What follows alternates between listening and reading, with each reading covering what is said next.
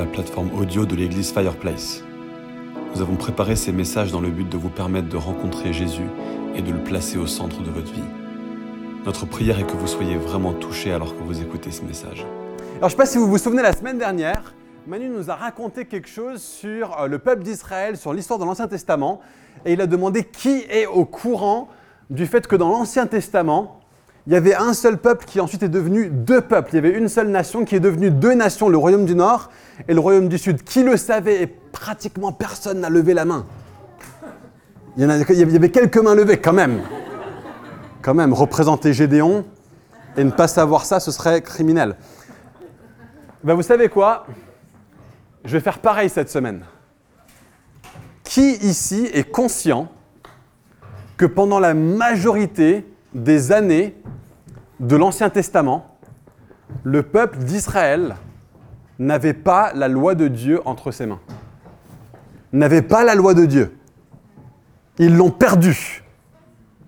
Ils ont trouvé un moyen de prendre la chose qui était la plus précieuse pour eux, c'est-à-dire la manifestation écrite de Dieu lui-même, sa parole, sa volonté. David disait, je, la chéris j'aime ta parole, c'est une lampe à mes pieds, et ils l'ont perdue. Je vais vous lire un roi, chapitre 22. C'est le moment cocasse où ils se rendent compte qu'il y avait un truc qu'ils ont perdu et ils l'ont retrouvé. Et, voici ce qui se passe. Donc, je, 2 rois, chapitre 22, à partir du verset 1. Josias, avait 8 ans lorsqu'il devint roi et il régna 31 ans à Jérusalem. Sa mère s'appelait Jédida, fille d'Adaja de Botkash. Il fit ce qui est droit aux yeux de l'Éternel, et il marcha dans toute la voie de David, son père. Il ne s'en détourna ni à droite ni à gauche. La 18e année du roi Josias, le roi envoya dans la maison de l'Éternel Scaphan, le secrétaire, fils d'Atsalia, fils de Mexulam. Et il lui dit, monte vers Ilkija, le souverain sacrificateur, et qu'il amasse l'argent qui a été apporté dans la maison de l'Éternel, et que ceux qui ont la garde du seuil ont recueilli du peuple. On remettra cet argent entre les mains de ceux qui sont chargés de faire exécuter l'ouvrage dans la maison de l'Éternel. Et ils l'emploieront pour ceux qui travaillent aux réparations de la maison de l'Éternel, pour les charpentiers, les manœuvres et les maçons, pour les achats de bois, de pierres de taille nécessaires aux réparations de la maison. Mais on ne leur demandera pas de compte pour l'argent remis entre leurs mains, car ils agissent avec probité. Autrement, qu'est-ce qui, autrement dit, qu'est-ce qui est en train de se passer? C'est qu'on a ici un roi qui est juste, qui pour une fois a envie de faire les choses bien, et il a envie de restaurer le temple de Dieu, de remettre tout à neuf. Et puis il y a des, taxes qui ont été prises, elles ont été mises dans la salle du trésor, et il leur dit, allez prendre l'argent et donnez-le aux personnes pour qu'ils puissent faire des bonnes réparations dans le temple. Donc ça, ça part d'une bonne volonté, mais ce qui se passe, c'est encore mieux. Donc Ilkija, le souverain sacrificateur, dit à Scaphan, le secrétaire, après qu'il ait fait les fouilles dans la salle du trésor, j'ai trouvé le livre de la loi dans la maison de l'Éternel. Vous imaginez juste ce moment où la, la, bouche de Scaphan fait Ah, c'est pas possible le, livre de la loi, c'est ce truc-là dont, on a entendu parler. On, chante des chants dessus quand on va chanter le, psaume, de David, la 119. Ce, livre-là, on l'a trouvé. Et donc Ilkija donna le livre à Scaphan et, et Scaphan le lut et puis Scaphan le secrétaire alla rendre compte au roi. Et il dit, tes, serviteurs ont amassé l'argent qui se trouvait dans, la maison et ils l'ont remis entre les mains de ceux qui sont chargés de faire exécuter l'ouvrage dans la maison de l'Éternel. Scaphan, le secrétaire, dit encore au roi, et le sacrificateur Ilkija m'a donné un livre. Et Scaphan le lut devant le roi. Et lorsque le roi entendit les paroles du livre de la loi, il déchira ses vêtements ils se rendent compte qu'ils avaient perdu la chose qui leur était la plus précieuse. Ils l'ont perdue, ils l'avaient plus. Et quand ils se rendent compte qu'ils l'ont perdue, ils déchirent ses vêtements. Et mes amis, ce matin, je vais vous parler d'un sujet qui est exactement comme cette situation. On peut, la trouver cocasse. Hein oh, ils ont perdu la loi, quoi. Et vraiment, ils sont, ils sont pas très futés quand même. Vous savez quoi, dans l'Église, on a fait exactement la même chose on a perdu le message qui nous était le plus cher. Et quand je pense que pendant des années et des années et des années et des années, le peuple de Dieu a pensé qu'ils allaient accéder à Dieu en obéissant à Dieu par leur propre force. Toutes les années qu'on a perdues, toutes les années qu'on a perdues, toutes les fausses doctrines, toutes les fausses compréhensions qu'on a de, Dieu. Je me dis ce qu'on a vécu ce matin dans la louange, c'était tellement beau, c'était tellement extraordinaire, mais qu'est-ce qu'on serait tellement, tellement plus loin si nos, pères et leurs pères et leurs pères n'avaient pas perdu cette doctrine fondamentale de la grâce de Dieu. C'est la plus grande honte de l'Église chrétienne au-delà de, toutes les atrocités qui ont été commises au nom de Jésus, au-delà de euh, toutes les choses bêtes et folles qui ont été faites, on a perdu ce message-là. Et ce matin, j'ai envie de le restaurer à nouveau pour nous. J'ai envie de le restaurer à nouveau dans, nos cœurs. J'ai envie d'exalter à nouveau ce, message que, Paul voyait comme étant de, de première importance, que Jésus a dit, je suis venu pour sauver les perdus. Je suis venu pour sauver les perdus. Je, suis venu, euh, non pas pour abolir la loi, mais je, suis venu pour l'accomplir. Jésus est en train de dire, tout ce message de la grâce, c'est le centre de, ce que je fais, de, ce que je dis. Et ce qui se passe, c'est qu'on a tellement, tellement de gens dans l'Église qui pensent qu'ils doivent faire plaisir à Dieu par leur propre force. Ce qui est dingue, c'est que dans l'Ancien Testament, c'est la loi qu'ils avaient perdue. Alors que dans le Nouveau Testament, dans l'Église, c'est la grâce qu'on a perdue et on n'avait plus que la loi sur laquelle se reposer. On n'avait plus que la loi sur laquelle se reposer. Et, les gens ont dit, comment est-ce que je fais pour plaire à Dieu?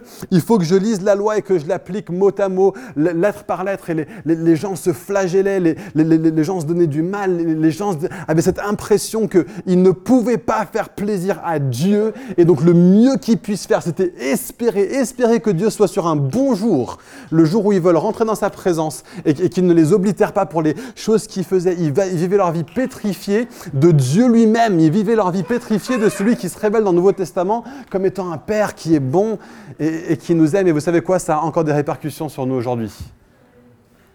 Combien de fois est-ce que vous commencez à prier? Combien de fois est-ce que vous commencez à prier et vous vous dites, ah ben non, non, Dieu, il ne peut pas m'écouter aujourd'hui. Parce que j'ai fait ça hier. Parce que j'ai dit ça avant-hier. Parce que j'ai regardé ce site web-là avant-avant-hier. Dieu ne peut, pas m'accepter. Et donc on se prive de la présence de Dieu, on se, prive de, l'amour de notre Père à cause d'une mauvaise compréhension de comment est-ce qu'on accède à Dieu. Donc on va lire ensemble Romains 3 à partir du verset 21. C'est, marrant, je disais à Manu la, semaine dernière, euh, j'aime tellement quand tu racontes des histoires Manu, tu le fais tellement bien. Euh, et, j'aimerais trop savoir prêcher comme toi. J'ai essayé de commencer cette semaine comme Manu. Je le fais pas aussi bien, franchement. Hein. Manu, il le fait tellement mieux que moi. Mais, mais je lui disais, mais tu sais quoi? Tu sais quoi? Moi, cette semaine, je vais prêcher sur Romains 3 à partir du verset 21. Et il me dit, mais Nathan, j'aimerais trop savoir prêcher comme toi sur ces textes-là. Moi, ces textes-là, c'est mon pain, c'est mon beurre, c'est le pain, le vin et le boursingue. J'aime tellement ces textes-là solides, un peu comme ça, tac, tac, tac, les, les explications de texte de, de, de, de, Paul, et on va lire. Et juste restez avec moi pendant tout ce message, ça va être un petit peu ardu, mais je crois que ce qu'on va en ressortir va être tellement, tellement bon, tellement nourrissant pour nos âmes. Il y a des vies qui peuvent être changées ce matin à travers ce message.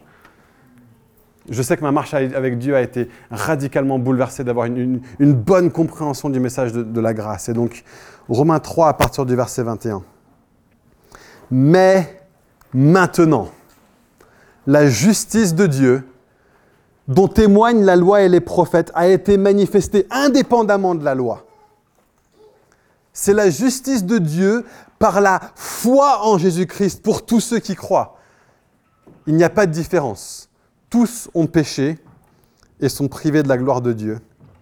Et ils sont gratuitement déclarés justes par sa grâce, par le moyen de la libération qui se trouve en Jésus-Christ. C'est lui que Dieu a destiné à être par son sang une victime expiatoire pour ceux qui croiraient. Il démontre ainsi sa justice, puisqu'il avait laissé impunis les péchés commis autrefois à l'époque de sa patience. Il la démontre dans le temps présent de manière à être juste tout en déclarant juste celui qui a la foi en Jésus. Où est donc la raison de se montrer fier Elle a été exclue. Par quelle loi? Par celle des œuvres? Non, par la loi de la foi. En effet, nous estimons que l'homme est déclaré juste par la foi, indépendamment des œuvres de la loi. Amen. Qu'est-ce qu'il est bon ce passage, qu'est-ce qu'il est, est solide, qu'est-ce qu'il est rempli de, de, jus et de sucre et de sève. Et ces deux premiers mots. Vous savez quoi, ces deux premiers mots, c'est si on écrivait ce texte un petit peu avec des, à la main, avec des lettres un petit peu comme ça, et des, des, des soulignements, etc., ces deux premiers mots, mais maintenant, serait écrit en gros, en noir, en rouge, avec des flèches, avec des étoiles, avec ce que tu veux pour marquer l'importance de ces deux mots. En fait, ce qui vient de se passer, c'est que dans les chapitres juste avant, Paul a parlé du fait que tout le monde a péché et tout le monde est sous la condamnation de Dieu. Il n'y en a pas un seul qui est bon. Il mentionne, euh, on, pêche avec nos yeux, on pêche avec notre bouche, on pêche avec nos oreilles, on pêche avec tous nos membres. Il n'y a, rien, rien, rien de rattrapable en nous. On, est né dans le péché et on ne peut pas s'empêcher de fonctionner dans euh, ces, œuvres qui sont contraires à la volonté de Dieu. Voilà la réalité sur l'homme. Il n'y a, a, pas d'espoir, il n'y en a pas un juste, pas même un seul, pas un qui cherche Dieu. Rien, niet, pas les juifs, pas les non-juifs, tous dans la même galère. Et on se dit, ok, bon bah, game over. On aurait même dû ne pas retrouver la loi, parce que plus je connais la loi, plus je me rends compte que je n'y obéis pas. Et, Josias a déchiré ses vêtements parce qu'ils se sont rendus compte que n'ayant pas la loi, ils avaient désobéi à la loi. Mais ce qui se passe, c'est que même quand ils ont retrouvé la loi, ils n'ont pas pleinement obéi à la loi. C'est un autre truc, je ne sais pas si vous êtes au courant. Le, peuple d'Israël, toutes les lois qu'on voit euh, dans Lévitique, dans Nombre, dans Deutéronome, il y a pratiquement zéro année dans l'histoire d'Israël où toutes ces lois ont vraiment été mises en pratique. Celle la plus dure, la plus dure à mettre en pratique, c'était euh, toutes les lois sur ce qu'on appelle le jubilé. Alors le jubilé, c'est formidable. Le jubilé, c'est un truc où euh, tous les 49 ans, tous les esclaves avaient leur dette remise et étaient rendus libres. Tous. Si tu avais une dette ta, dette, était rendue. Et personne ne bossait. C'était une année entière où on pouvait se reposer et profiter de l'extravagante bonté de Dieu qui nous donne à manger, alors qui, fait pousser nos, champs alors qu'on dort, qui, donne, qui, fait pleuvoir sur les bons et sur les méchants. Il est, il est bon et il est merveilleux. On peut prendre une année entière où la, la terre se repose. Tous les sept ans, il faisait ça. L'année du jubilé, il le faisait deux ans de suite. Il le faisait la 49e année et la 50e année. Ça n'a jamais, jamais, jamais été mis en pratique. Ça n'a jamais été pleinement mis en pratique. Donc même ayant la loi, on ne peut pas accomplir la loi. Et donc on se dit, mais autant ne pas la retrouver. Parce que si tu connais pas la loi, bah, tu vas être jugé sans la loi. Par contre, si tu es sous la loi, bah, tu vas être jugé par la loi. Et donc c'est terrible. Il n'y en a pas un juste. C'est game over. Fini. Mais maintenant. Ces, deux mots-là. Mais maintenant, la justice de Dieu dont témoignent la loi et les prophètes a été manifestée indépendamment de la loi. Qu'est-ce que ça veut dire? Paul l'explique bien dans Galate. On n'a pas le temps de prendre toutes les références, mais je vais vous donner un super bouquin à la fin, ça va tout expliquer. Qui, ah oui, gratuit en plus. Vous repartez tous avec un livre gratuit aujourd'hui. Hum, ah, ça, c'est la grâce. Dieu est tellement bon. Dieu est tellement, tellement bon. Ce qui se passe, c'est que la, loi nous parle de la justice de Dieu. Elle nous dit que Dieu est juste, elle nous montre comment nous aussi être justes, sauf qu'il n'y a aucun moyen pour nous d'accéder à la justice de Dieu. Il n'y a aucun moyen pour nous d'être justes comme Dieu est juste. La loi ne va pas te rendre juste. La loi va simplement pointer du doigt les zones où tu défailles. Autant ne pas la voir Non, parce que la, loi est sainte, juste et bonne, elle, nous révèle qui est Dieu, mais ce qui se passe, c'est qu'en tant qu'humain, on va chercher à se justifier nous-mêmes, à se rendre juste aux yeux de Dieu par nos propres efforts, par ce qu'on fait. Mais ce que dit ce verset, c'est que cette justice de Dieu a été manifestée indépendamment de la loi. C'est pas en obéissant à la loi que nous allons être justes. techniquement, ce serait possible, sauf que ce n'est pas possible parce que on est tous pécheurs. Et donc on ne peut pas. C'est techniquement possible, mais en même temps c'est impossible.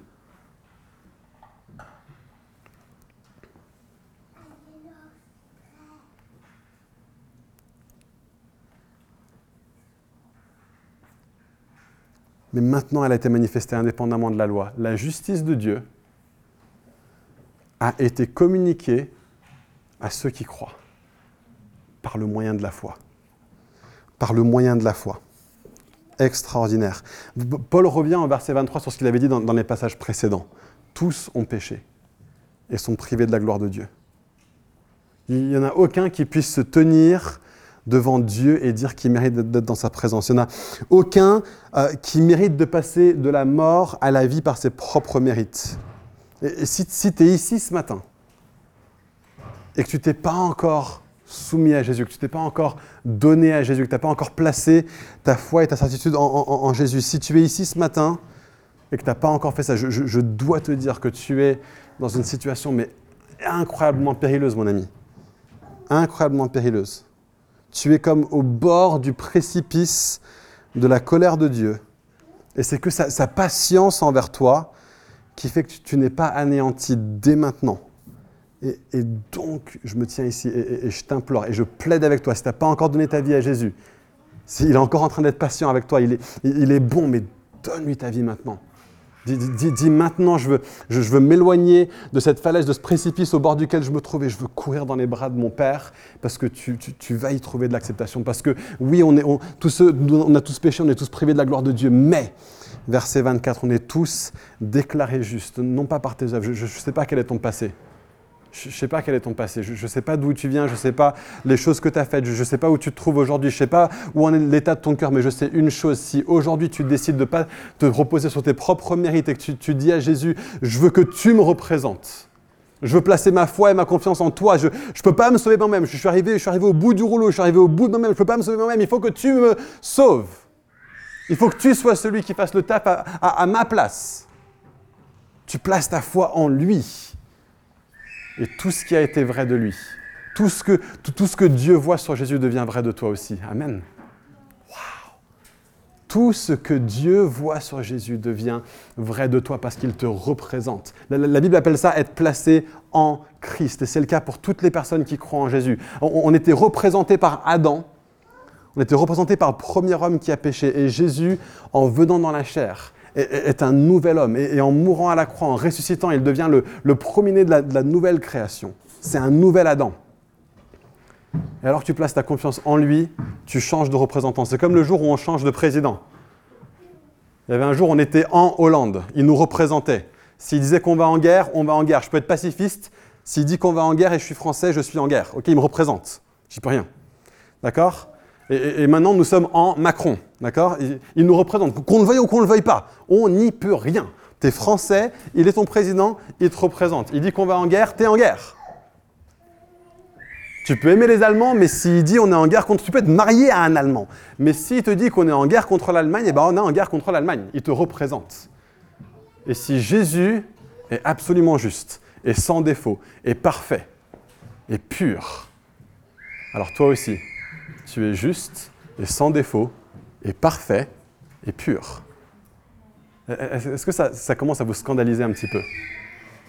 J'ai dit, vous êtes devant Dieu, vous êtes parfait.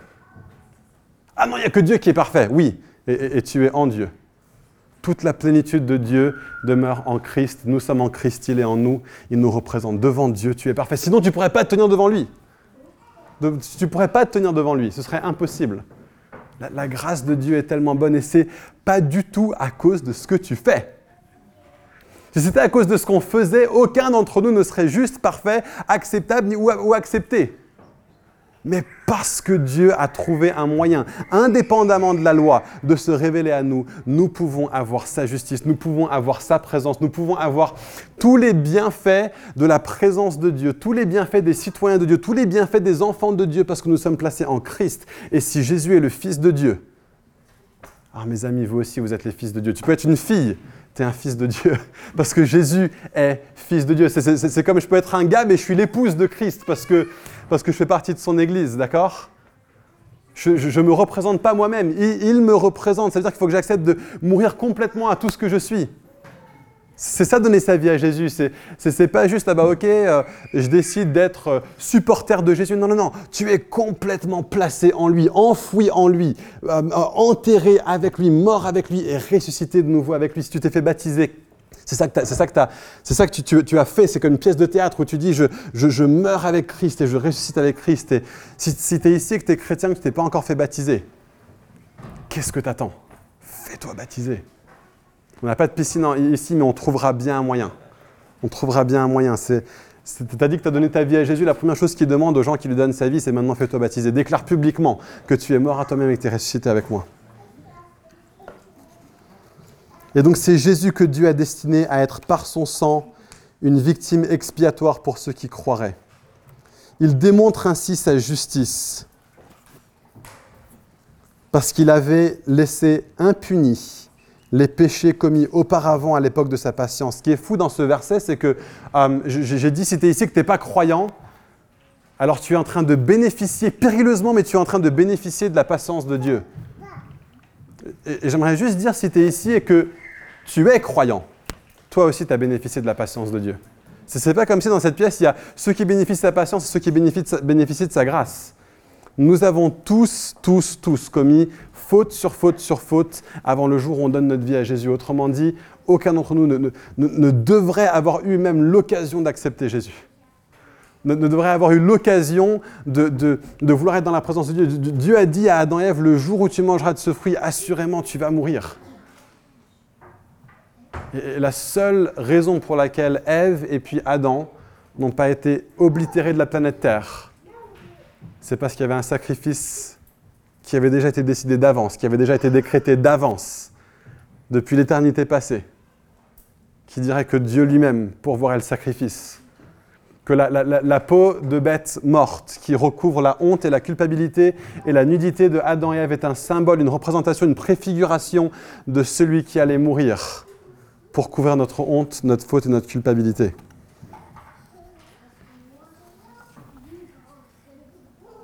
Ce qui est incroyable, c'est que dans le temps présent, à travers la mort de Jésus, Dieu démontre sa justice de manière à être juste, tout en déclarant juste celui qui a la foi en Jésus. Nous avons la seule foi la seule foi qui nous permette de, résoudre le grand problème de l'histoire. Hein, les, musulmans, ils, essayent de, régler le problème en disant deux choses contradictoires et ils disent ouais c'est bon, Dieu il est comme ça, Allah il est comme ça et puis c'est bon. Essaye pas de comprendre. Mais si je veux essayer de comprendre, ils vont dire Allah est miséricordieux et ils vont dire Allah est juste. Oh, oh, ok, c'est sympa, mais donc lequel est-ce que moi je vais rencontrer? Ah ben je sais pas, on, verra, hein, on verra qui tu vas rencontrer. Et, si tu rencontres Allah le miséricordieux, admettons que je me fasse cambrioler, et que le gars qui me cambriole, il se retrouve ce jour-là devant Allah le miséricordieux. Je dis, ah, mais attends, il m'a pris ma télé. C'était une super télé en plus. Il, me l'a prise et quand est-ce et comment est-ce qu'il va recevoir rétribution pour... Il n'est pas juste du tout, ton Dieu. Ah bah si, Allah est juste, maintenant il est miséricordieux. Comment tu fais pour avoir les deux en même temps? La, seule solution se trouve en Jésus. La seule solution, c'est que Dieu lui-même, Dieu lui-même, Dieu le Fils, qui est la deuxième personne de la Trinité, Dieu lui-même vient en personne.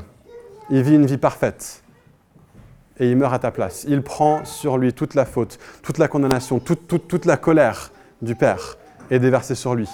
Toute la punition, je veux dire, si, Adolf Hitler a donné sa vie à Jésus le jour avant son suicide, je sais pas pourquoi il se serait suicidé s'il avait ça, mais s'il avait fait ça, toute la culpabilité de la Shoah aurait été placée sur Jésus lui-même. Il a été prêt à prendre tout ça sur lui. Il a été prêt à prendre tout ça sur lui. Toutes tes fautes, du plus petit mensonge, le plus petit, le plus petit excès de vitesse, jusqu'aux choses les plus atroces que tu oserais confesser, peut-être même pas à ton époux ou à ton épouse. Toutes ces choses-là, Jésus les a prises sur lui, sur son corps à la croix. La justice de Dieu a été manifestée en Jésus, de telle sorte à rester juste, tout en trouvant une solution pour que tu puisses être déclaré juste. Il a subi, il a subi en lui-même l'injustice. Le juge s'est mis dans le box et l'a déclaré coupable. Et toi, tu es là, tu te, retrouves poussé en dehors du box en disant je suis. Et, moi, je suis quoi? Toi, tu es non coupable. Ah bon? Ouais. Ouais, parce qu'il y en a quelqu'un d'autre, qui a pris ta culpabilité pour toi. Quelqu'un d'autre a, a- a payé ton amende pour toi. Tu n'as plus besoin de la payer. Tu plus besoin de la payer. Elle a été payée. C'est réglé. C'est fait. C'est fait. Et je vais, passer à, trois points pratiques. Qu'est-ce que ça change pour nous? Je, veux- dire, je- j'espère que vos cœurs sont en train d'être éveillés, j'espère que vos cœurs sont en train d'être, j'espère que Christ est en train d'être magnifié dans, votre cœur, que la, bonté de Dieu est en train, de, vous, frapper, de vous toucher tout à nouveau, que vous êtes en train de vous rendre compte, en- encore une fois, que quand on a chanté ta, grâce me justifie, ta, ta grâce m'affranchit, ta grâce me purifie, ta, ta grâce m'offre la vie, ces chants, ces paroles qu'on a chantées, j'espère que vous êtes en train de vous rendre compte à nouveau de toute l'ampleur de ces mots alors que je suis en train de parler de ce sujet, mais il y a trois choses pratiques. Il y a plein de choses pratiques, ça change, mais il y en a, trois desquelles je veux parler aujourd'hui. La première, c'est que j'ai envie de dire que la grâce de Dieu nous rend humbles. La grâce de Dieu nous rend humbles. Verset 27. Où est donc la raison de se montrer fier Elle a été exclue. Et c'est pour ça que c'est tellement dur pour beaucoup d'accepter la grâce. Parce que parce qu'on est au fond, franchement, assez orgueilleux. On veut pouvoir se sauver soi-même. Mais la, la- grâce te dit non, non, non, impossible. Impossible. Ce serait, ce serait mieux pour moi si je pouvais obéir à suffisamment de la loi pour être acceptable devant Dieu, mais la grâce te dit non, impossible. Impossible. Tous sont péchés. Il n'y en a pas un juste, pas même un seul. Pas même un seul. Tous sont péchés, sont privés de la gloire de Dieu. Tu n'avais rien et tu es un assisté complet. Ah, Mais, mais- un assisté complet. Et, et waouh, je veux dire, moi, je peux être tellement orgueilleux, je peux être tellement arrogant. Il y a, il y a, il y a tellement de fois, je vais être franc avec vous, il y a tellement de fois où j'ai l'impression que euh, je vais, que je peux euh, accomplir toutes les grandes choses que Dieu a promis sur ma vie par moi-même. Dieu, il a décidé de promettre des choses extraordinaires sur ma vie. Il a décidé de promettre des choses incroyables sur cette église. Il a décidé de promettre des choses incroyables sur ma famille. Il y a des fois où je me dis que c'est par moi-même que je vais les accomplir. Mais vraiment, je, je vous confesse, le, le fond de mon cœur, je suis comme ça. Je suis comme ça. Genre, j'ai vraiment l'impression, la majorité des fois, la majorité du temps, que je suis assez essentiel au projet de Dieu, euh, sinon pour le réveil à Paris, au moins pour l'œuvre de cette Église. Vraiment, y très souvent, je me sens comme ça. Je, perds la perspective de la grâce et, je me retrouve dans, l'orgueil. Mais la, réalité, c'est que moi, à la base, je contribue rien du tout. C'est comme quand tu es invité à manger chez un ami et que tu arrives les mains vides. Hein, on n'aime pas ça parfois en tant que Français. On n'aime pas arriver les mains vides. Bah, la, grâce te dit, tu arrives les mains vides et tu gères. Tu, gères le sentiment de j'apporte rien, je n'ai rien contribué à ce repas. Je viens les mains vides.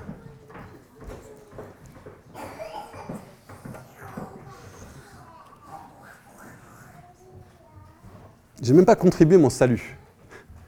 J'ai même pas contribué le fait d'être- un enfant de Dieu. J'ai rien fait pour ça.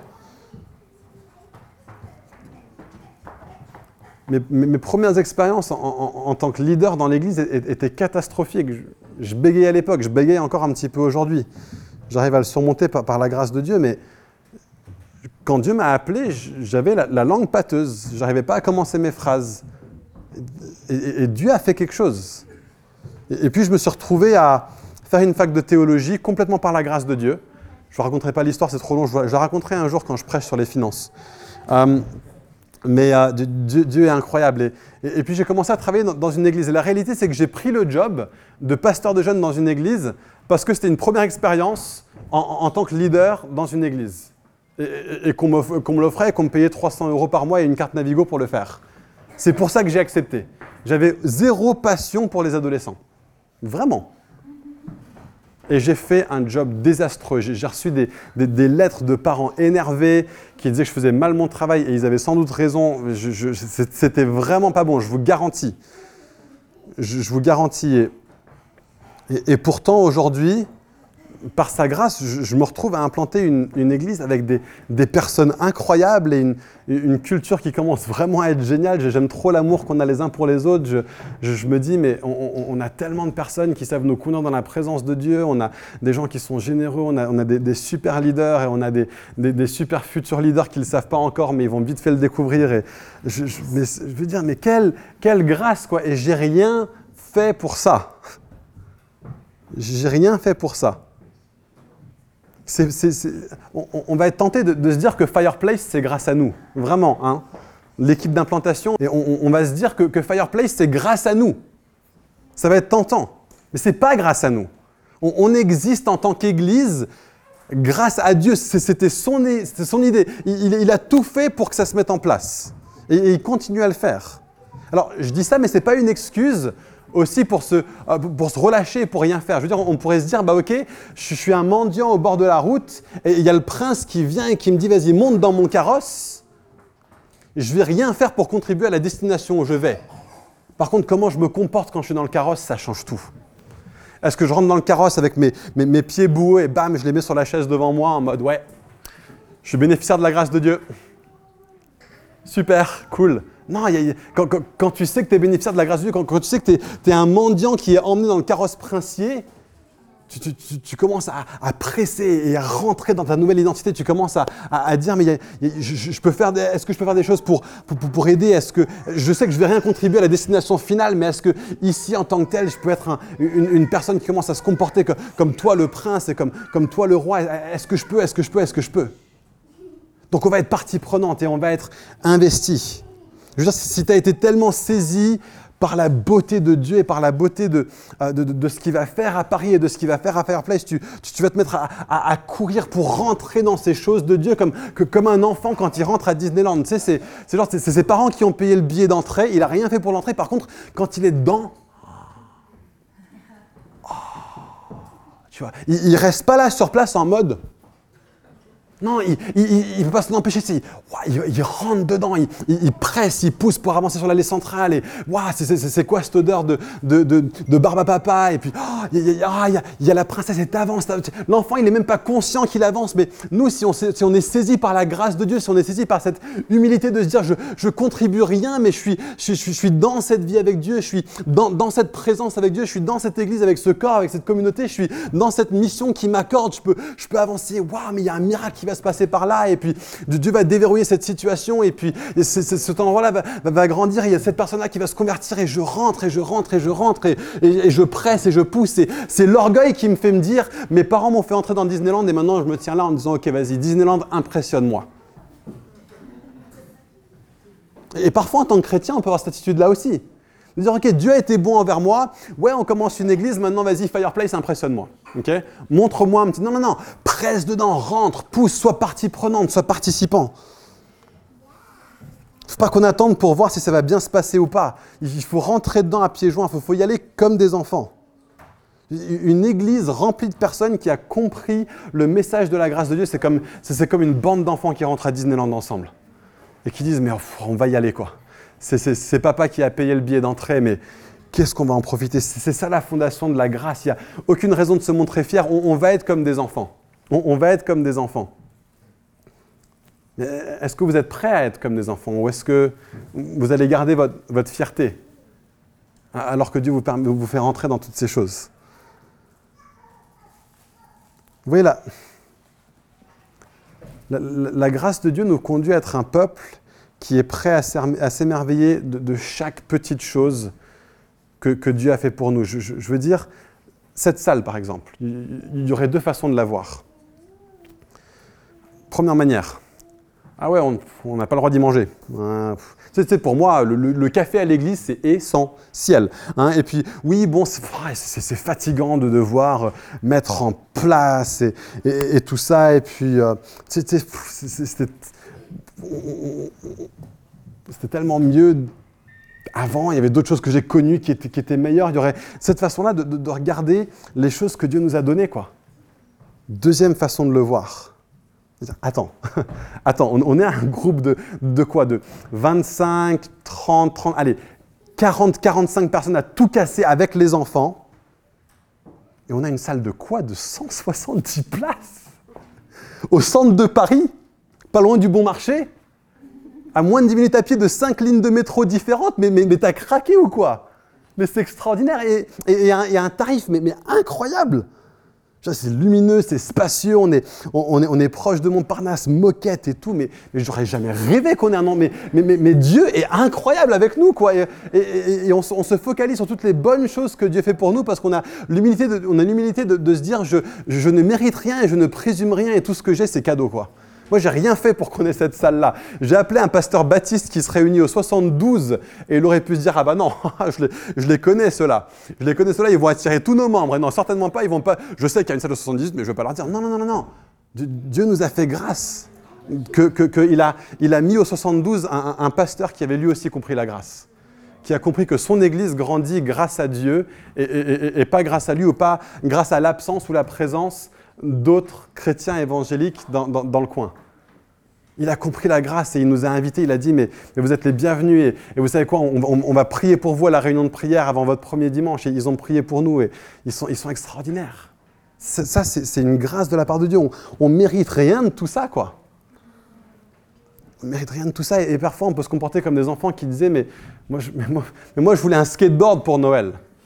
Alors, papa, il t'a donné un vélo, quoi ouais, mais je voulais, il y a plein de trucs que je pourrais faire avec un skateboard que je peux pas faire avec un vélo. Oui, je sais, mais regarde ce que tu peux faire avec un vélo, quoi. C'est hallucinant. C'est ça l'humilité de, savoir qu'on méritait rien et que Dieu nous a tout donné, quoi. Première chose. deuxième chose, on n'est pas dans le chapitre 3, on va pousser un peu sur le chapitre 4, mais euh, ce qui se passe, c'est que Paul va continuer à parler de ce thème de, de l'orgueil et de, rien mériter en poussant sur Abraham. Et après, il parle de David. Okay, donc Abraham et l'illustration de celui euh, qui, a dû accepter la grâce de Dieu sans mériter quoi que ce soit. Et, puis il passe sur David. Et il dit quelle est la réaction de David par rapport à ce message de la grâce? Chapitre 4, à partir du verset 5, si mes souvenirs sont bons, David exprime le bonheur de l'homme à qui Dieu attribue la justice sans les œuvres. Et il cite un psaume. Heureux ceux dont les fautes sont pardonnées et dont les péchés sont couverts. Heureux l'homme à qui le Seigneur ne tient pas compte de son péché. Vous vous rendez compte, David exprime le bonheur. Et il dit heureux l'homme une première fois, et il dit heureux l'homme une deuxième fois, parce que le message de la grâce est un message qui nous conduit à être rempli de joie, individuellement, et à être un peuple qui est rempli de joie, qui, qui collectivement sait se réjouir. Vous savez quoi? On n'appelle pas ces temps le dimanche matin un culte. Notre vie tout entière est un culte. On est appelé à, honorer Dieu avec tous nos faits et gestes. Romains 12, verset 1, offrez vos corps comme un sacrifice vivant, chaque instant, chaque heure. Le, le, culte, c'est pas ça. Notre vie entière, c'est le culte. Et l'Église, c'est pas ici. L'Église, c'est la vie tout entière. Pourquoi on appelle ça la célébration? C'est parce qu'on s'attend à ce que Dieu fasse des grandes choses dans notre vie quotidienne. Et une fois par semaine, on va se rassembler et on va célébrer toutes les belles choses que Dieu a faites. Et donc, une célébration, c'est un endroit pour faire la fête. Hein? There's a party going on right here. Hein, ça, devrait être l'hymne de, nos temps de rassemblement. On va, on va passer un bon moment ensemble parce que Dieu est bon, parce que sa grâce est, là sur nous, parce que sa fidélité est toujours présente envers nous et on est un peuple de rachetés et heureux. L'homme qui sait qu'il n'a rien contribué à son salut et qu'il a tout reçu par grâce, non pas par ses œuvres, mais par, la, bonté de Dieu, la joie. Est-ce que vous le connaissez ce sentiment? J'ai l'impression que dans une grande, grande, grande portion de l'Église, même l'Église charismatique, on ne voit pas beaucoup, beaucoup, beaucoup d'expressions de joie, en fait. Je, remarque même au, niveau de, nos chants, hein, les chants contemporains, les chants charismatiques. Pourquoi les mélodies, elles sont toutes si tristes? Je ne comprends pas, tu sais.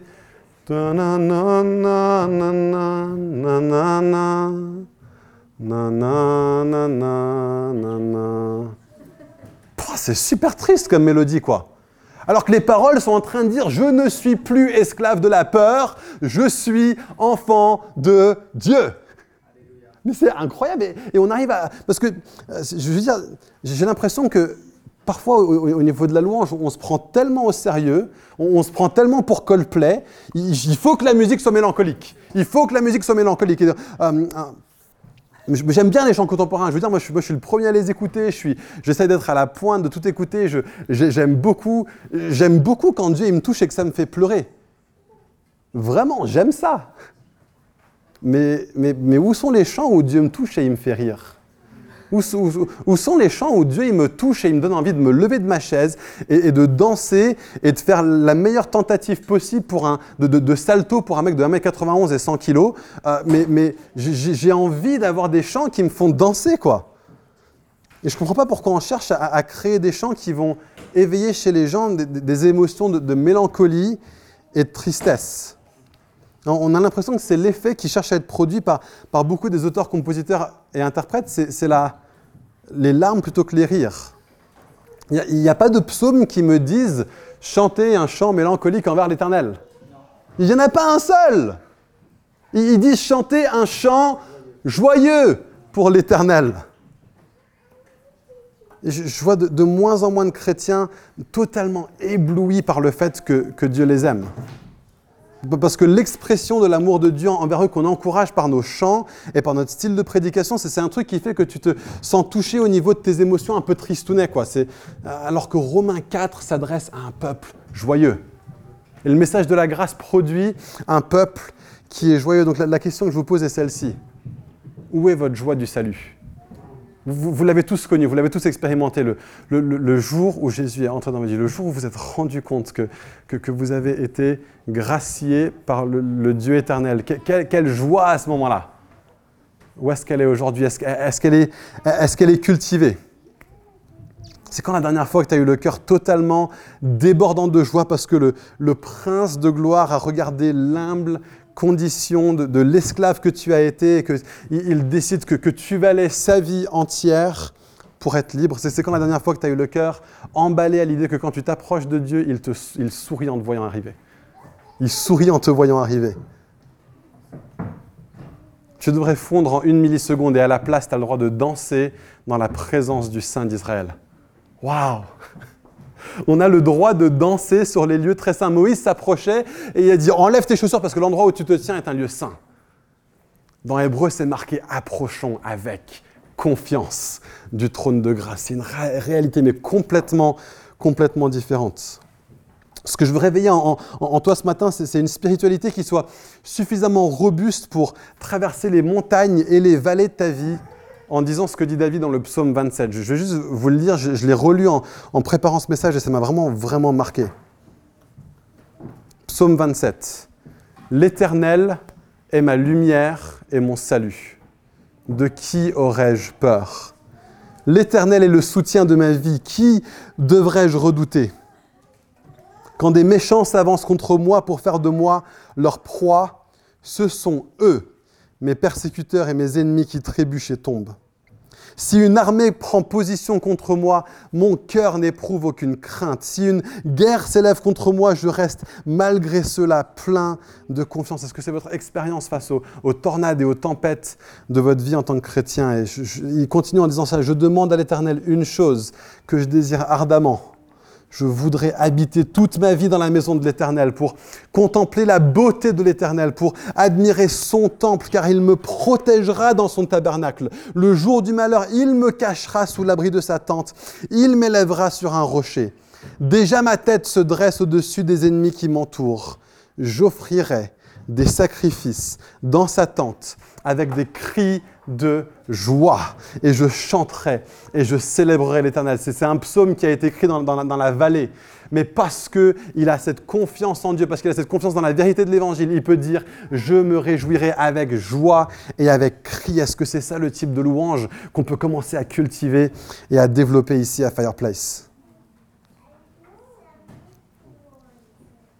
Il y a des jours, il y a des semaines, il y a des saisons entières où on est dans la vallée on perd un proche, on fait une fausse couche, on perd son travail, on s'embrouille avec un ami, il y a des tensions à la maison, des tensions au travail, on a l'impression que Dieu est loin, loin, loin.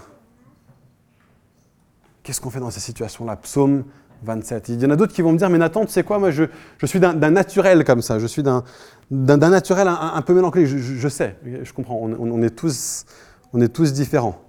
Et pour certains, c'est dur de prendre les choses au sérieux. ok? Un peu trop insouciant. Pour d'autres, c'est difficile de ne pas prendre les choses au sérieux. On a des personnalités qui sont différentes et, je le sais et je le comprends. Et donc j'aimerais juste donner quelques conseils en fait. C'est bien beau de dire ouais, soyons joyeux, mais je vais vous partager les choses moi qui m'aident dans, dans, cette situation-là, dans les, les, jours ou les semaines ou les saisons entières de, de vallée. Vous savez, ma dernière année, je pense, c'était une des années les plus difficiles de ma vie, en même temps d'une des années les plus faciles de ma vie. Euh, des choses m'ont été dites, des choses m'ont été faites, toutes sortes de choses qui ont été extrêmement difficiles à encaisser. Vraiment, vraiment pas facile.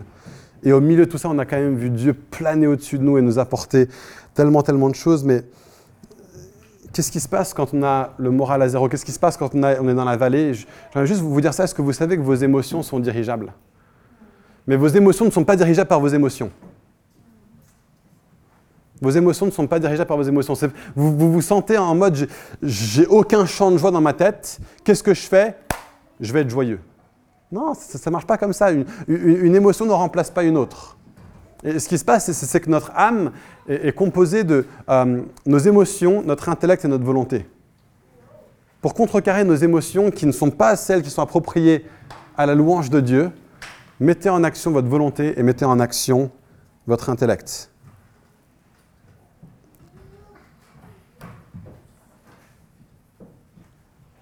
Regardez ce que fait David, psaume 42, verset 6. Il dit Pourquoi es-tu abattu, mon âme? Pourquoi? Il ne dit pas, il dit pas euh, Mon âme ne soit pas abattue, joie vient. Non, on ne remplace pas une émotion par une émotion. Il met en œuvre sa volonté et son intellect. Il pose une question à son âme, il pose une question à ses émotions. Il dit Mais mon âme, pourquoi? Explique-moi.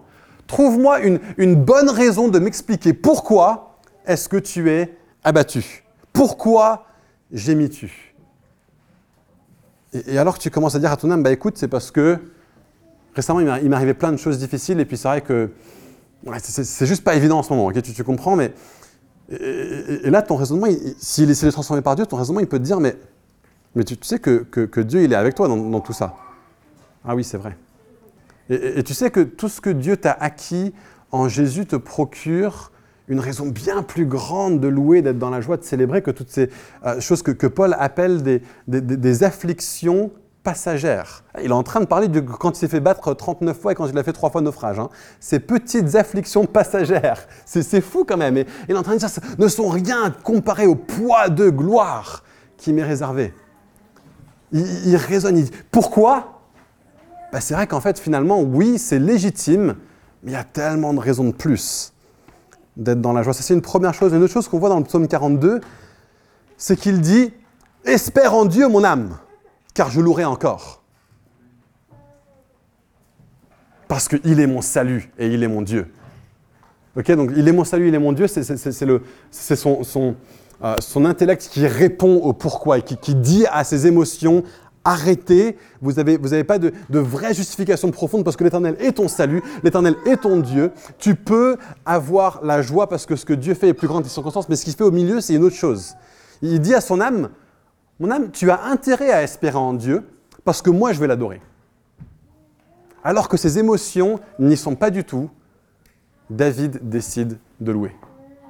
Et, et tu peux te dire, mais attends, pourquoi? Tu le sens pas. Il faut être authentique.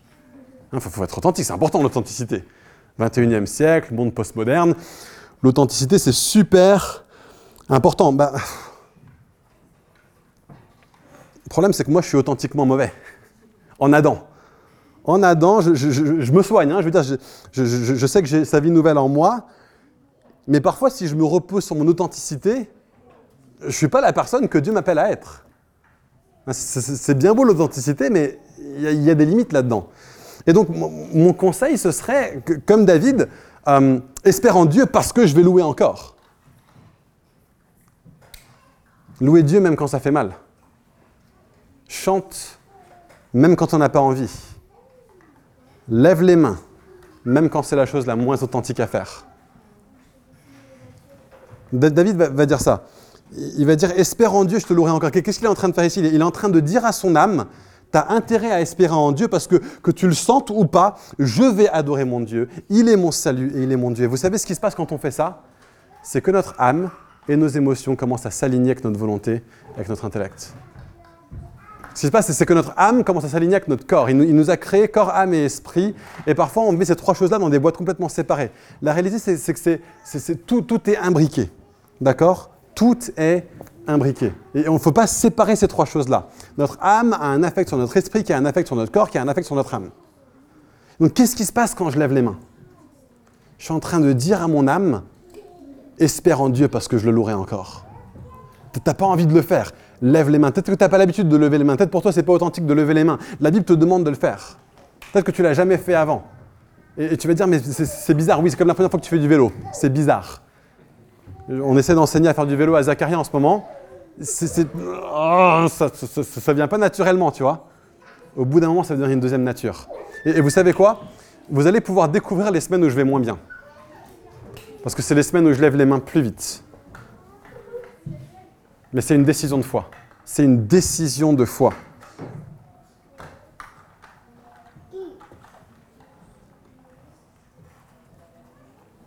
Vous allez voir qu'il y, a, des jours on n'a même pas encore commencé à chanter les mots, je suis déjà là avec les, mains levées. Là, vous allez pouvoir vous dire, ah, Nathan, ça va pas fort en ce moment. et, vous savez quoi? Mon corps y est déjà.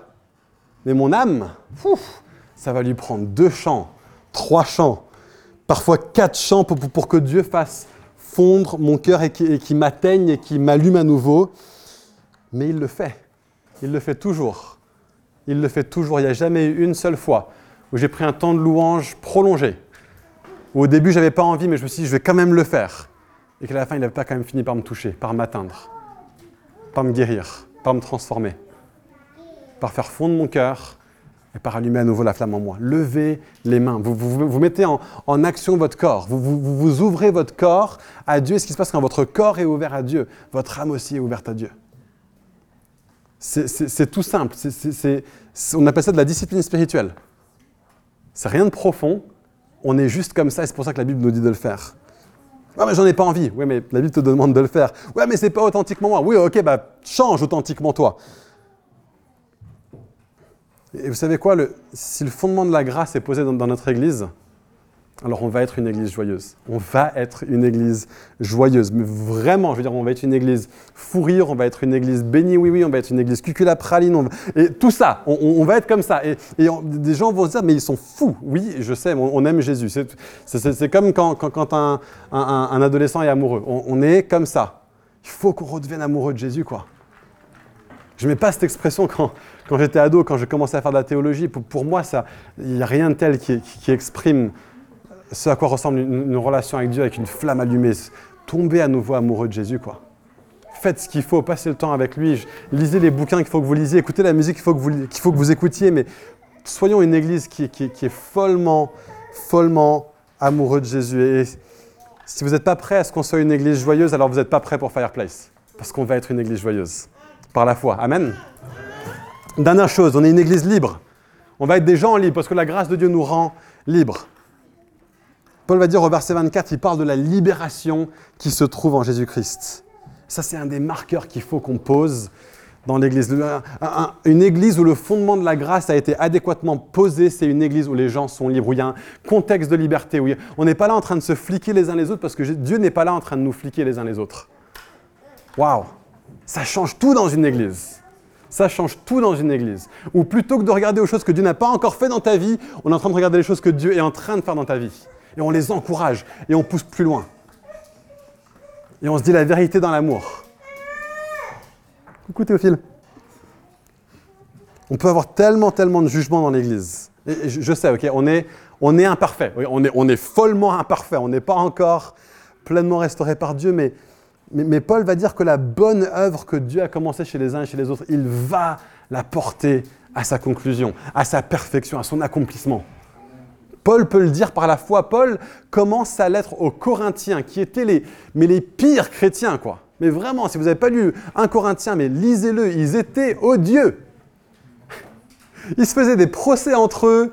Ils, faisaient des agapes où les, riches pouvaient arriver avant les pauvres parce qu'il y en avait qui étaient propriétaires de maisons et, ils avaient des esclaves et donc ils allaient prendre la scène pendant que l'esclave était en train de faire la vaisselle. Le temps que son esclave qui était chrétien arrive aussi pour prendre la scène, il n'y avait plus de quoi de prendre la Sainte Seine.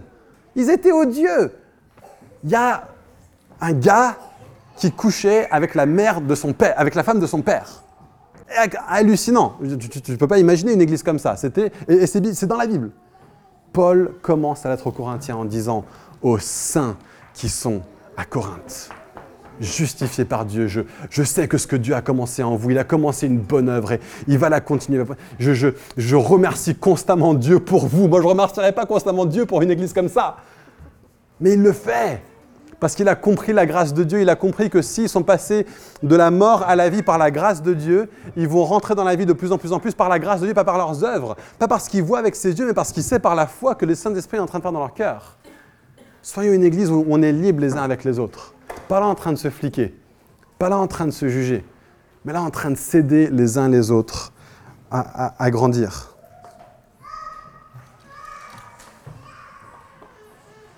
Il y a une autre chose qui se passe, c'est que quelqu'un qui n'est pas pleinement libre n'est pas prêt aussi à, prendre des remarques. On ne parle pas d'une liberté où c'est genre vas-y fais ce que tu veux, on parle d'une liberté où si on te fait une remarque, tu arrives à l'encaisser. Pourquoi? Parce que je sais que je suis libre de la condamnation. Et donc je peux recevoir un commentaire négatif sans me sentir condamné parce que je ne suis pas condamné. Si Dieu ne me condamne pas, qui me condamnera? Quelqu'un peut, me dire, écoute Nathan, tu fais un petit peu trop les choses comme ça, essaye de faire les choses différemment. Et ça ne va pas me heurter dans mon identité parce que mon identité se, trouve en Christ.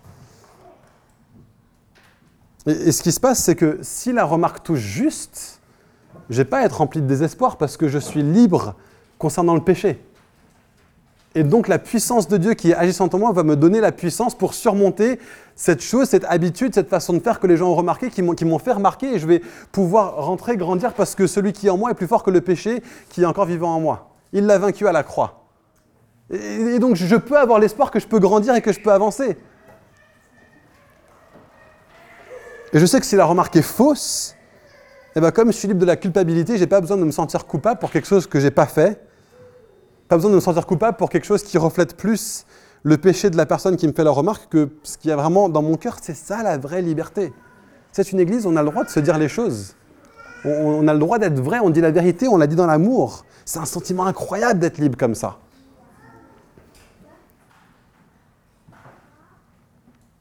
Vous savez quoi Ça va être un des plus grands défis pour nous à l'Église dans ces prochains mois. C'est une Église qui est vraiment libre.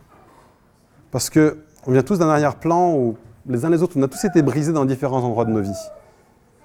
On a tous d'une façon, d'un moment ou un autre, été blessés et été blessés par l'Église. Tous. Je veux dire, je commence à passer de plus en plus de temps avec beaucoup d'entre vous. Toutes les personnes avec qui je parle, vous avez eu des expériences avec l'Église elles ne sont pas toutes positives. Et vous savez quoi, ça fait vraiment mal. Anne m'a dit plusieurs fois, tu sais quoi, les, les, quand les chrétiens te font mal, ça fait bien plus mal quand c'est pas un chrétien, parce qu'on est frères et sœurs, quoi, et ça, ah, ça, pique d'autant plus. Je dis, mais ça devrait pas être comme ça dans le royaume de Dieu, mais bah, malheureusement, ça l'est encore. Et vous savez quoi, nous aussi, on va pas être parfaits comme Église. On va faire de notre mieux, mais on va pas l'être. Peut-être que vous avez subi de la manipulation spirituelle. Peut-être que vous avez été rejeté, Peut-être que vous avez été mis dehors, soit activement, soit passivement, d'un groupe d'amis dans l'église ou même d'une église tout entière. Peut-être que vous avez été ignoré, peut-être vous avez été négligé. Peut-être qu'on vous a fait des promesses et qu'elles n'ont pas été tenues. Peut-être que vous avez le sentiment que l'église, ce n'est pas un lieu digne de confiance et que les chrétiens ou même les leaders chrétiens ne sont pas des gens dignes de confiance. comme je vous le disais, moi j'ai été brisé cette année par des mots, par des comportements, par, par plein de choses. Et, ça a été l'année la plus dure de ma vie pour savoir comment me positionner vis-à-vis des choses qui m'ont été dites. Ça, et puis l'année où je prenais plein de remarques parce que j'étais un mauvais responsable de groupe de jeunes à l'âge de 18 ans. Les deux à égalité. Mais, vous savez quoi? Dieu, il veut que son peuple soit libre. Dieu veut que son peuple soit libre. Et ce matin, il nous appelle en fait à libérer les personnes qui nous ont offensés. Vous savez quoi? Quand, quand vous en tenez rigueur à quelqu'un, la réalité, c'est que ce n'est pas vous qui les tenez, c'est eux qui vous tiennent. Et donc, en, refusant de leur en tenir rigueur maintenant, alors qu'on se positionne devant Dieu. En se disant, ces, personnes, je pense à des personnes, je pense à des situations, je pense à des mots, je pense à des, gestes actifs ou passifs. En vous positionnant devant Dieu, refusez à partir de maintenant d'en tenir rigueur à ces personnes, que ça ait été intentionnel ou pas intentionnel, qui vous ait demandé pardon ou qui vous ait pas demandé pardon. Si vous refusez de leur en tenir rigueur, vous allez briser l'emprise de ces mots et de ces gestes et de ces attitudes sur vous. Et c'est à ça que Dieu vous appelle maintenant. La libération qui se trouve en Christ. Romains 3, 24. La libération qui se trouve en Christ. Soyons une église libre. Ne commençons pas sur un mauvais fondement d'une église blessée, d'une église heurtée, d'une église en, train de, toujours de, de, les, parties de sa vie et de son cœur, en, train d'être méfiant les uns vis-à-vis des autres. Soyons une église libre de tout ça. La seule façon de le faire, c'est d'accepter d'accorder un pardon à des gens même s'ils ne vous ont pas demandé pardon. Dieu est mort pour vous pardonner. Alors vous n'aviez fait aucune démarche envers lui. Moi, j'ai rien fait envers Dieu avant qu'il me pardonne. Il est mort pour vous pardonner, il est mort aussi pour vous enseigner à pardonner. Et il veut que son peuple soit un peuple libre, totalement libre de ce que les autres ont placé sur nous. Donc ce que je propose, c'est qu'on finisse ce message en pensant à quelqu'un à qui vous avez besoin de pardonner. Et dans quelques instants, je vais vous demander de répondre simplement en levant la main avec le poing, avec le poing fermé, et puis d'ouvrir la main. pas tout de suite, dans quelques instants. Je laisse encore un petit peu de temps de, de penser à la personne pour qui vous voulez faire cette démarche, et je vous dirai quand lever la main. Mais lorsque vous le ferez, lorsque vous leverez la main, si c'est votre cas, si vous avez besoin de pardonner à quelqu'un, ce que vous allez faire, c'est que vous allez signifier en le faisant que vous lâchez prise de votre sentiment envers cette personne et que vous la libérez de toute dette qu'elle aurait envers vous, de tout mal qu'elle aurait commis envers vous. Vous dites à, cette personne, à partir de maintenant, j'estime que tu ne me dois rien. Tu ne me dois pas des excuses, tu ne me dois pas une rétribution, tu ne me dois pas euh, une réparation pour les choses que tu m'as dites ou les choses que tu m'as faites. J'accepte librement et gratuitement de libérer et de lâcher. Vous libérez toute dette que la personne envers vous. Vous décidez de ne plus en tenir rigueur à cette personne, à ne plus retenir contre elle les mots, les gestes, les attitudes qu'ils ont eu envers vous. Est-ce que vous êtes prêt pour ça? C'est pour votre joie que je vous demande de le faire. C'est pour votre liberté que je vous demande de le faire. Et donc maintenant, je vous demande, pour ceux qui veulent rentrer dans cette démarche, de simplement lever la main avec le poing fermé. Pensez à, cette personne ou à ce groupe de personnes. On est là devant Jésus, on n'est pas là en train de regarder les uns les autres. Et maintenant, ouvrez votre main. Et dites, je te, pardonne. Je t'en tiens plus rigueur. Tu n'as aucune dette envers moi. Tu n'as pas besoin de me demander pardon. Tu n'as pas besoin de me donner rétribution. Tu n'as pas besoin de me donner réparation. Je te pardonne. Je te libère de toute culpabilité que tu aurais envers moi et je t'en tiens plus rigueur à partir de maintenant. Merci Seigneur. Saint-Esprit, je te demande de venir nous aider là-dedans. On ne veut pas faire cette démarche par nos propres forces. On a vu que c'est par ta grâce qu'on peut être transformé. Jésus, je te demande de le faire encore plus. Viens nous changer. Viens nous bouleverser. Viens nous libérer. Dans ton nom puissant. Jésus, je demande maintenant, Saint-Esprit, ta libération. Je, déclare maintenant que Fireplace est une église libre, composée de personnes libres. Libre de la culpabilité, libre du jugement, libre du péché, libre de la condamnation. Tu ne nous condamnes pas, Seigneur Jésus, parce que ta grâce est là pour nous, ta grâce est là sur nous. Et je veux dire merci, Seigneur. Merci, Seigneur, parce que nous pouvons entrer dans ta présence libre nous pouvons entrer dans ta présence le cœur léger, le sourire énorme et les bras grands ouverts. Tu es bon envers nous, notre Père. Merci Jésus pour ton amour. Merci pour ta grâce. Merci parce que tu as encore tellement de choses à nous enseigner à travers la grâce au cours des, des mois et des années qui viennent, Seigneur. Tu n'as pas fini de nous surprendre. Reçois toute la gloire encore. Amen.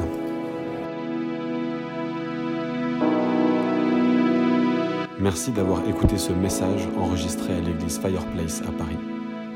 Si vous souhaitez avoir plus d'informations sur nous et nos activités, rejoignez-nous les dimanches matins à 10h30 au 78 rue de Sèvres. Ou bien connectez-vous sur notre page Facebook ou sur notre site web églisefireplace.com.